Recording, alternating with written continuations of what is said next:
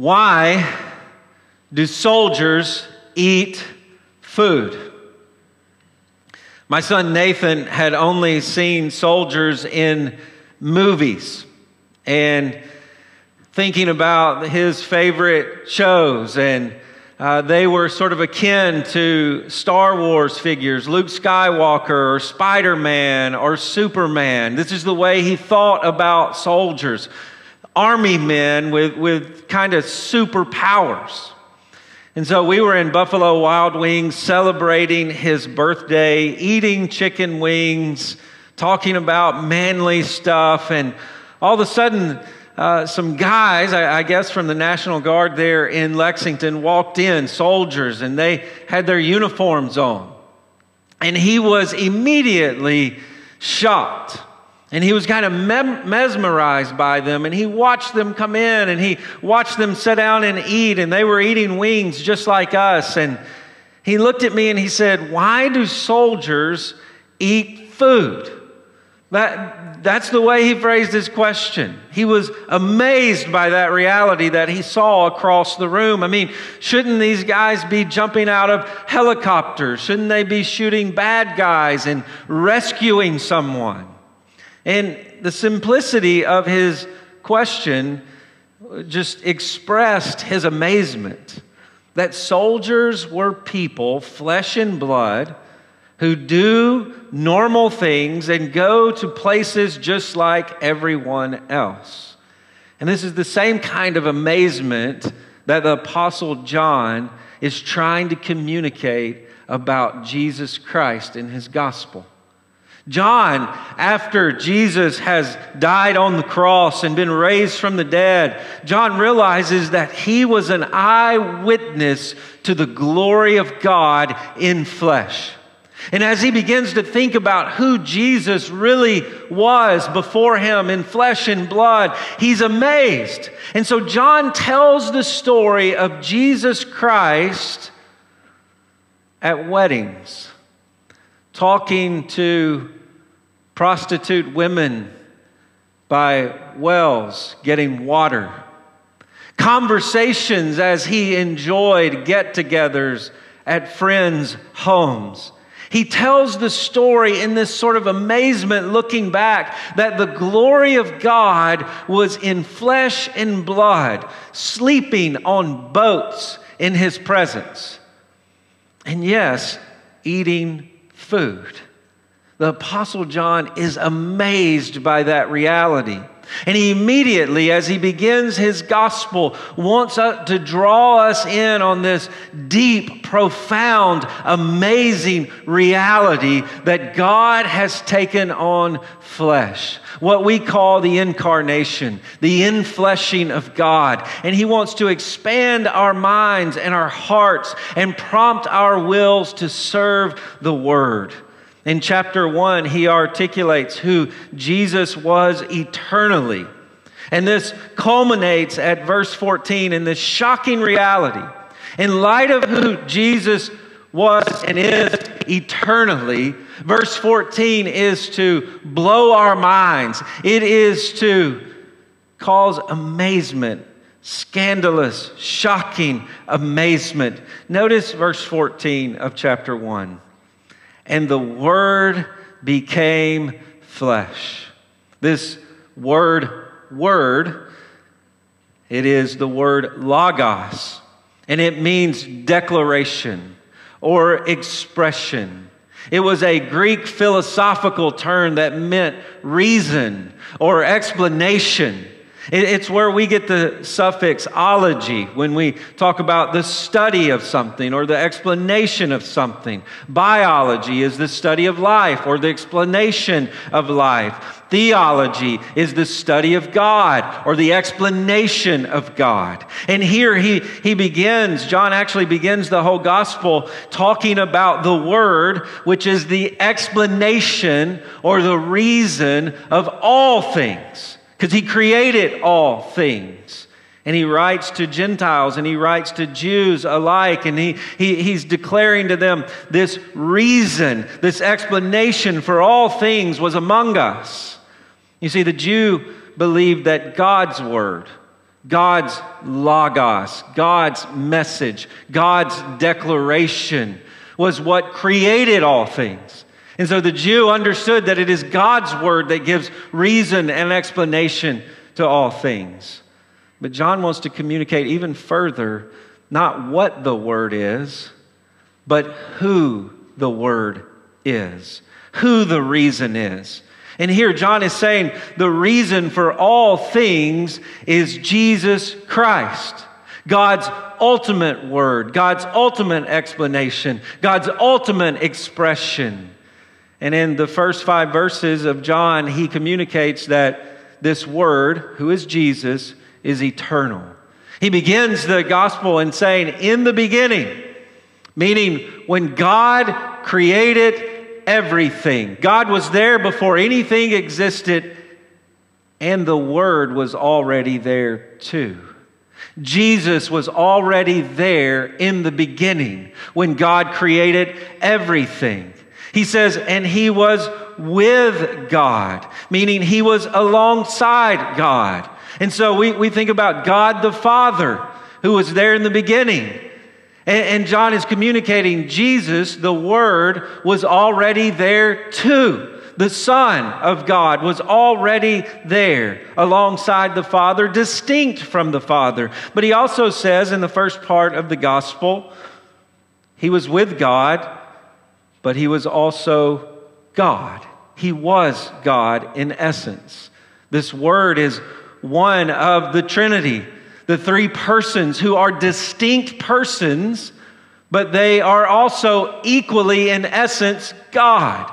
And so God was there in the beginning. He is eternal. He had no beginning. And here he says, so was Jesus. Jesus is eternal. But then in calling him the Word, he is saying Jesus is both God and a word from God. Not just a word, the word from God, revealing to us the reason for all things. And so, to begin with, when we think about the incarnation, the infleshing of God, we are thinking about the infleshing of the Word, the reason, the explanation of all things. And so, what does that mean for you? Well, the reason for your life, Jesus Christ, has taken on flesh and blood. When you think about why do I exist? Why does anything exist? What is the meaning and purpose of my life? John says, well, you go back to the beginning, and the one who created everything has to determine why you exist. And he even refers to him as light.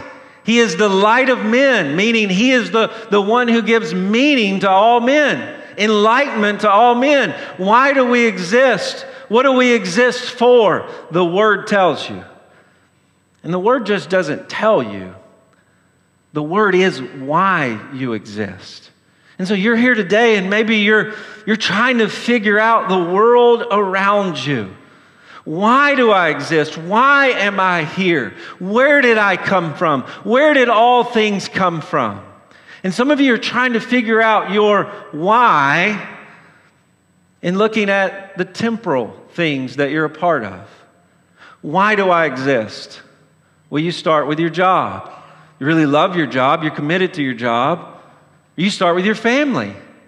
I exist because or for my family. Or, or, or insert anything into that. Why do you exist? How do you fill in that blank? And if you do not start with the Word, who is the reason for everything, you will constantly be searching for your why. Why do I exist? What is the reason for my existence? And you will constantly be latching on to other reasons and whys, and, and that you will be unfulfilled, and you will never get the answers you're seeking, and you will constantly be doubting why you exist. Colossians chapter 1 verse 15 says all things begin and come through and are for Jesus Christ. Jesus, John says, is the one who created you. And so only Jesus can define why you exist. And so today you understand at the incarnation your why.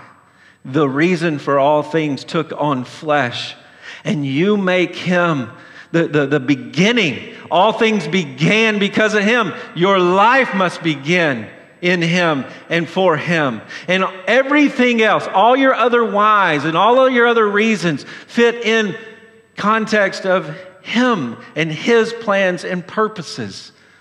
That's the only way you're going to find contentment in this life because it is a life the Word created and placed you in.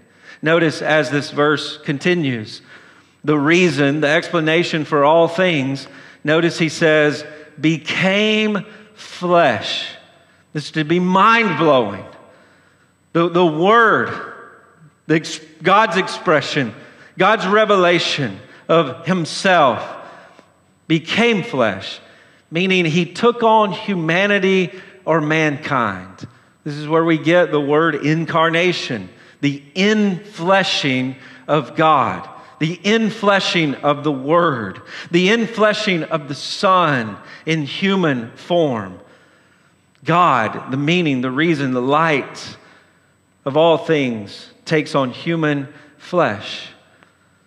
The reason why we exist had flesh and blood, teeth and toenails. Think about that. The Word of God took on flesh. The Son, who for eternity was God, meaning He's always been God, which means He's always had the essence of God. Whatever it takes to be God, the Son was and has always been. And then in human history, He takes on humanity, flesh and blood meaning he takes on everything it means to be a human. Sometimes we think about this reality and we think, well, God just occupied a body for a certain time, for 33 years. He inhabited flesh and blood for a certain time. No, he took on everything it meant to be human. And this didn't change his deity. It didn't add to his deity. He took this on. He was 100% God, and then he became 100% man. And he wasn't playing a video game. Everything that you experience as a human, God took on to experience. The human experience. was experienced by God, the Word in flesh. It wasn't through an avatar. He became a man from embryo to toddler to adolescence to manhood to flesh and blood nailed to a cross to flesh and blood raised from the dead. There's human experiences that you haven't experienced yet that Jesus has experienced as a human, and that is being raised from the dead and being rule and ruling and reigning at the right hand of God now. He experiences that not just as God, but also as a hundred percent man. Isn't that mind blowing? He had fish stuck in his teeth at times. He had sweat under his arms. He was sunburnt. He had dirt under his fingernails. As he stood on the side of a boat, the hair on his arms raised at times when the sun beat down and there was a cool breeze at the same time. 33 years of stress, work, meals, smelling good and bad things, laughing, crying, and even being angry in righteous indignation. He experienced life as a man and everything it meant to be a man, 100% human. And notice how John continues to explain this to us. He says, He dwelt among us. This means to set up a tent, to take up residence to move in, to make home. And, and, using this word dwelt, John wants to communicate the same imagery of the tabernacle in the Old Testament. Remember when the people of God were in the wilderness? God tabernacled with them. They constructed this massive tent in the wilderness, and this is where they worshiped God. And through sacrifices, God's glory and God's presence rested with them. And as long as they made sacrifices for their sins, and as long as they, they honored God, His presence lived with them in the wilderness. And John picks up on that imagery. He says, In this wilderness, this world, cursed by sin and death, as we live here and we look to the promised land of glory, Jesus has come and tabernacled with us. And we know and we experience the, the presence of God because He came to live with us. He resided with us. He tabernacled with us in this wilderness. But notice it says, and I want to be clear notice, dwelt among us. This is in our midst. And one of the things John wants to communicate here is when he came and dwelt with us, it wasn't like the Old Testament tabernacle, where there was a veil that separated the presence of God from the people of God. He took on flesh to be unshielded to be exposed even to the uncleanness and wickedness of our sin. He dwelt among us. He wasn't shielded by a veil. And, and, and this is a statement of love to us. To live with someone is to love someone. I'm often meet with couples that are getting married, and I ask the question, why do you want to get married? Well, I, the very first answer always is because I love them. And I always say, well, you think you love them. Wait until you live with them. Then you will know if you love them or not. And you can't do that until you're married.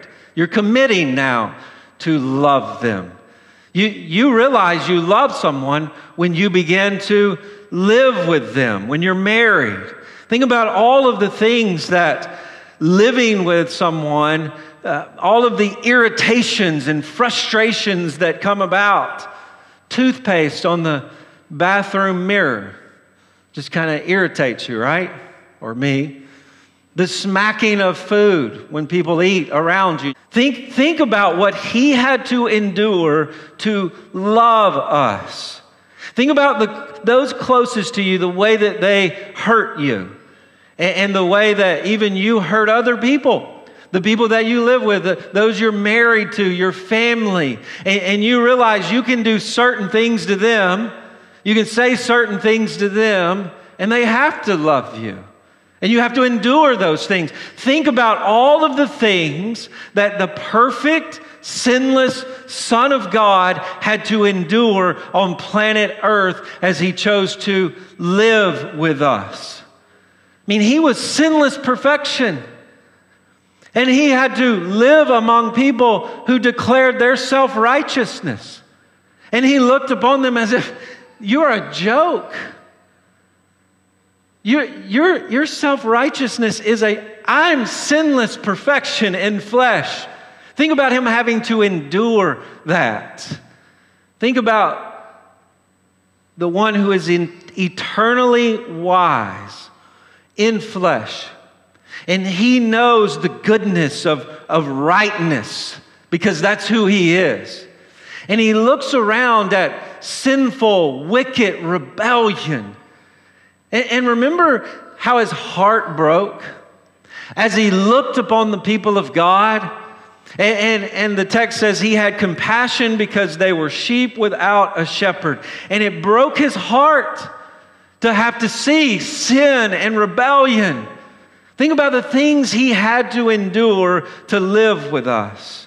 Incarnation is love in flesh and blood, living among us. He loves us, so He lives among us. And so you can trust today that God loves you because Jesus came to live with you. And your most irritating, your most vile, your most wicked behavior, He has chosen to endure and even die for.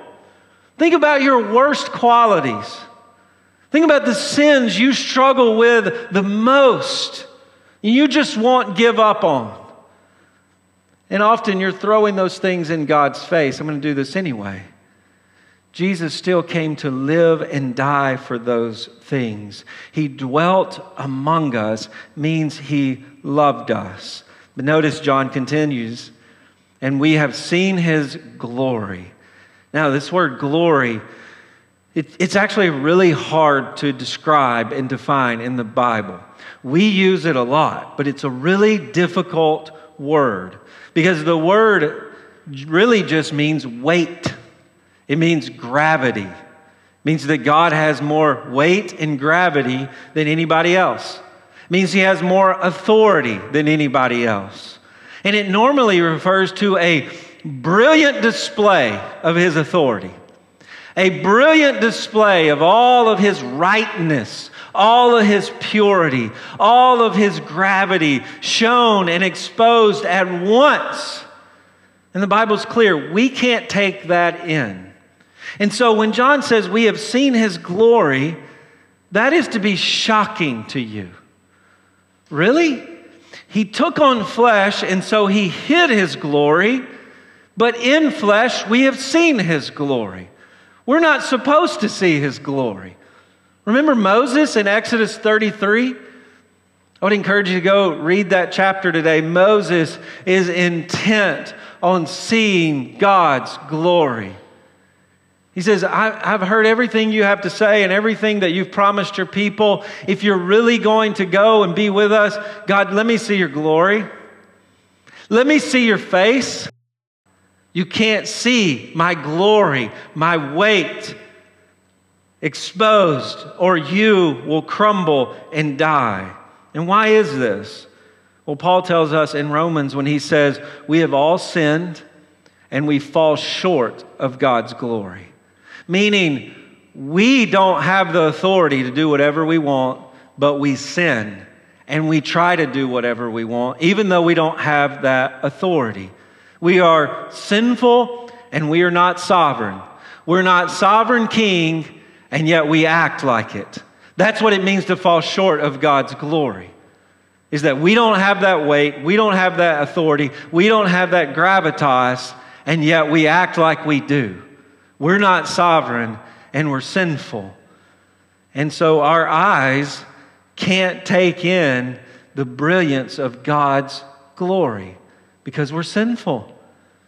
We're impure in heart. And that flows into everything that we are and everything that we do. And so our eyes can't take in the unshielded glory of God. It will kill us. Why? because we don't have that weight and we can't handle that weight. You know what it's like when someone with authority shows up and, and you immediately begin to think, What have I done wrong? Oh my goodness, are they here for me? Well, have you done anything criminal? No, then why? But you just have that fear. It's like when you're driving your car and you, you come across this hill out here on Keeneland and you see that policeman up there at the storage and you immediately think, I must be going 75.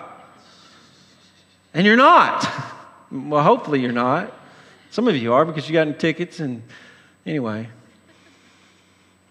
But it, it, that's what his authority and weight and glory does to us is we are struck by this ultimate authority, ultimate rule, and it brings us to our knees because we can't handle it. Why? Because by nature we break his authority.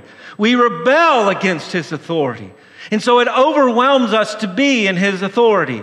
The guilt of our sin cannot handle his rightness. Our wrongness is struck and shocked and shaken by his rightness. And that's what John says. We saw his glory in flesh and blood. We saw his, we, we saw a man who is sovereign, in control of all things, and has authority over all things. We saw that glory, and he's also sinless. We saw it in flesh and blood. His flesh, in some sense, shielded it from us saved us from seeing it all at once, but we still saw his authority. We still saw his rightness, and we heard it as he preached. Incarnation is God's glory in flesh and blood. And your greatest problem is you think you're God's glory in flesh and blood. This is your greatest struggle. Your worst problem is the sort of narcissism. And my worst problem is when we begin to think, I am the center of the world, I am God's authority, I am sinless perfection in flesh and blood. Now, you may not, never say that, but you often think it and you often feel it and you often react in flesh and blood like you are. Sometimes you think you're sinless.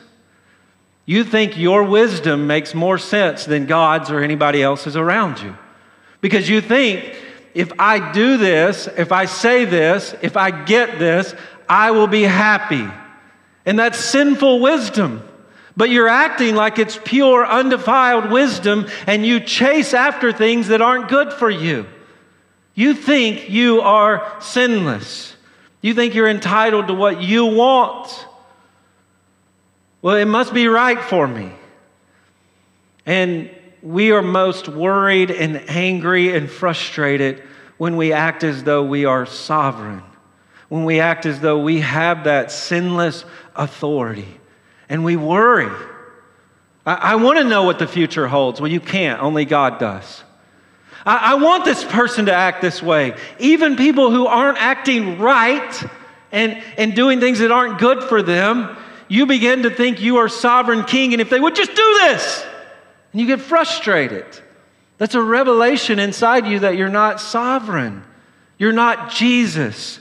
And your greatest problem is you think you are God's glory in flesh, but only Jesus was God's glory in flesh. And notice how he continues to explain the glory that we've seen. Notice we have seen his glory. Notice the phrase, glory as of the only Son from the Father.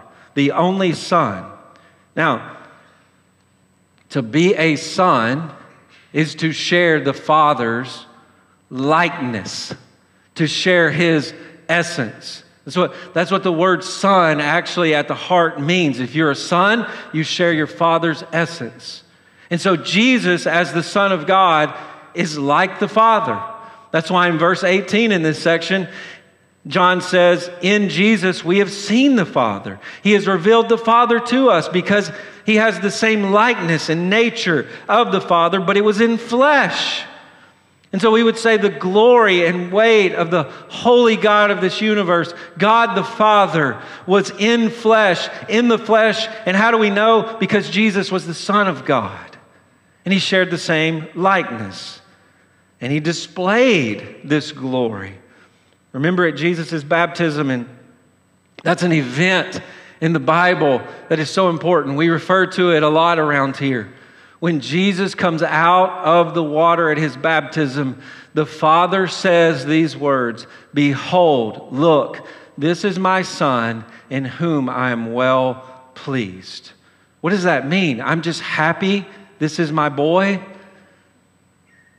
No, what he's saying here is this is my son and he shares my likeness and I am well pleased. I am happy to wrap all of my plans and purposes in him because he shares my likeness. At Jesus' baptism, he is anointed as the son, which means king. God says, I'm going to display my authority, my glory in him. And this is what we see when Jesus performs miracles we see the glory of God, God's weight and God's authority displayed in flesh and blood.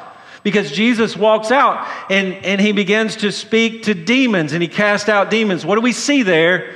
God's glory and authority, the essence of the Father in flesh and blood, making things right, asserting his power and authority on behalf of God. When he heals the sick, when people who haven't walked their whole life or been able to see their whole life and they get up and walk, what do we see? The Father's essence, the Father's authority, the Father's glory in flesh and blood. The Son, God's King, is displaying that for us. God's authority and God's power we have seen.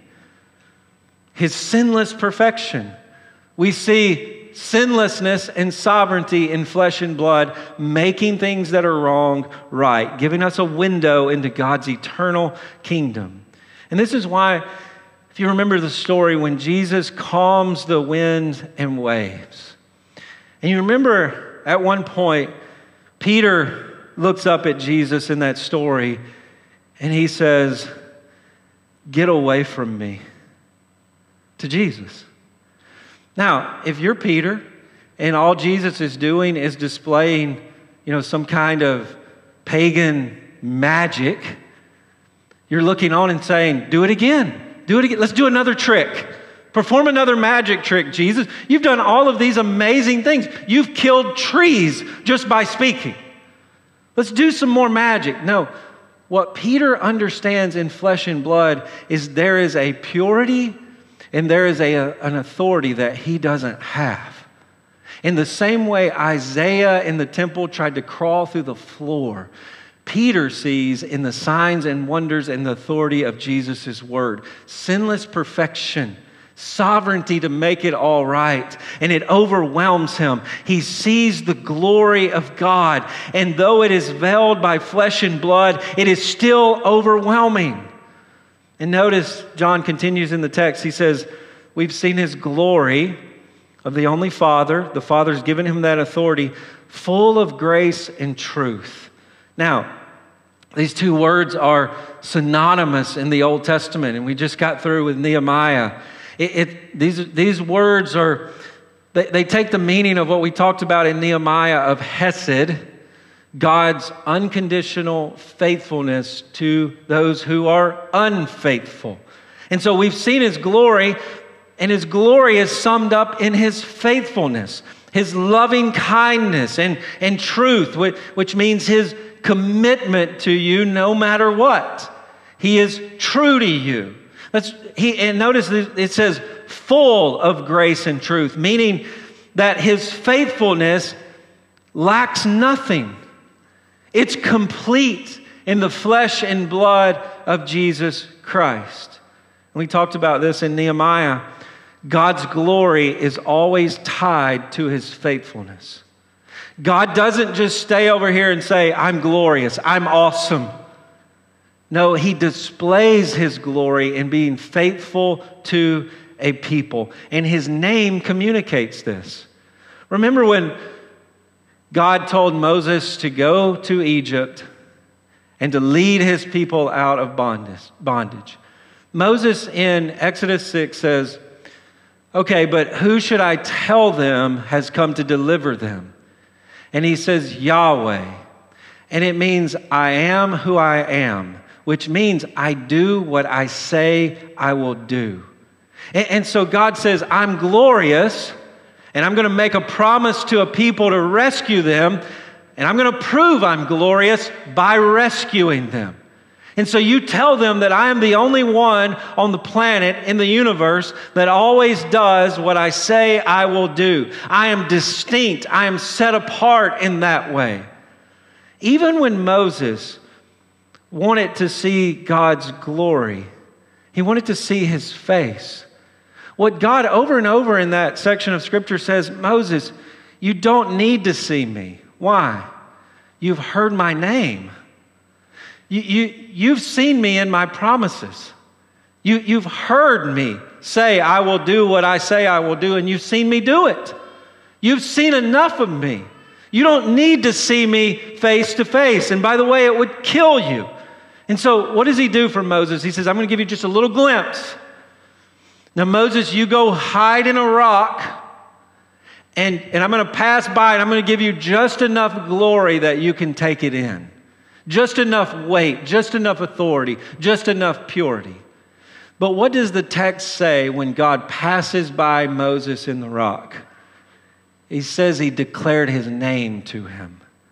And so, what he is saying to Moses is you, you can't see me, you don't need to see me, and you've seen enough of me in my name to trust me. You, you've heard enough to trust me and to know enough about me. You need to hear, I do what I say I will do. And so, one of the things John is communicating here is Moses. You see the mention of Moses all through this section. Moses heard God's promise but now we have seen God's fulfillment in Jesus Christ, flesh and blood, thorough and complete. We have seen Yahweh in flesh, a fulfilled promise standing before us. That's why throughout the book of John, Jesus often says, I am the bread of life. I am the door. I am the way. I am the truth. I am the light. What is he saying? I'm Yahweh. And you have seen a fulfilled promise in flesh and blood. Moses heard it, he got a glimpse of it. You've seen it in full. And how have we seen God's promises in full except on a bloody cross where this flesh and this glory is killed and destroyed for our sins? This is what it means to say, in Jesus, all of God's promises are yes and amen. They are complete. And what does that mean for you? God has done everything He needs to do to be faithful to you in Jesus Christ in the promise in flesh and blood. On the cross, Jesus is crucified for your sin. Paul says he became sin for us, that in him we might become the righteousness of God. That means on the cross, all that God would hate about you all that you have done that would anger and infuriate and cause the judgment and justice of God to rain down upon you, Jesus took upon himself and he is crucified so that when you believe in him, you are no longer guilty of any of those sins. In flesh and blood, Jesus lived a perfect life, all that God would demand of you. Perfect righteousness, that's what it takes to get into heaven. Jesus completed it in full. He was true to God, so he could be faithful to you. And when you believe in him, Jesus' perfect life is credited to you. The promise is yes and amen in Jesus. That means there is nothing, listen to this, there is nothing keeping God from being faithful to you. Nothing. His promise has been handed to you not just with nail scarred hands, His promise to you is nail scarred hands. And so now, because you have been credited with his death and you have been credited with his righteousness, God can love you as he loved the Son. He can fulfill all of his promises to you the same way he would fulfill all of his promises to Jesus. You are, you're, we don't just see the glory, the sinless sovereignty of Jesus from a distance. When we believe in him, it is credited to us. And God will fulfill all of his promises to Jesus. And in Jesus, he will do everything for you that he says he will do. This, is, this means he won't even hold your sin against you. This means when you die, he won't hold you in the ground and send you to hell, which is what you deserve.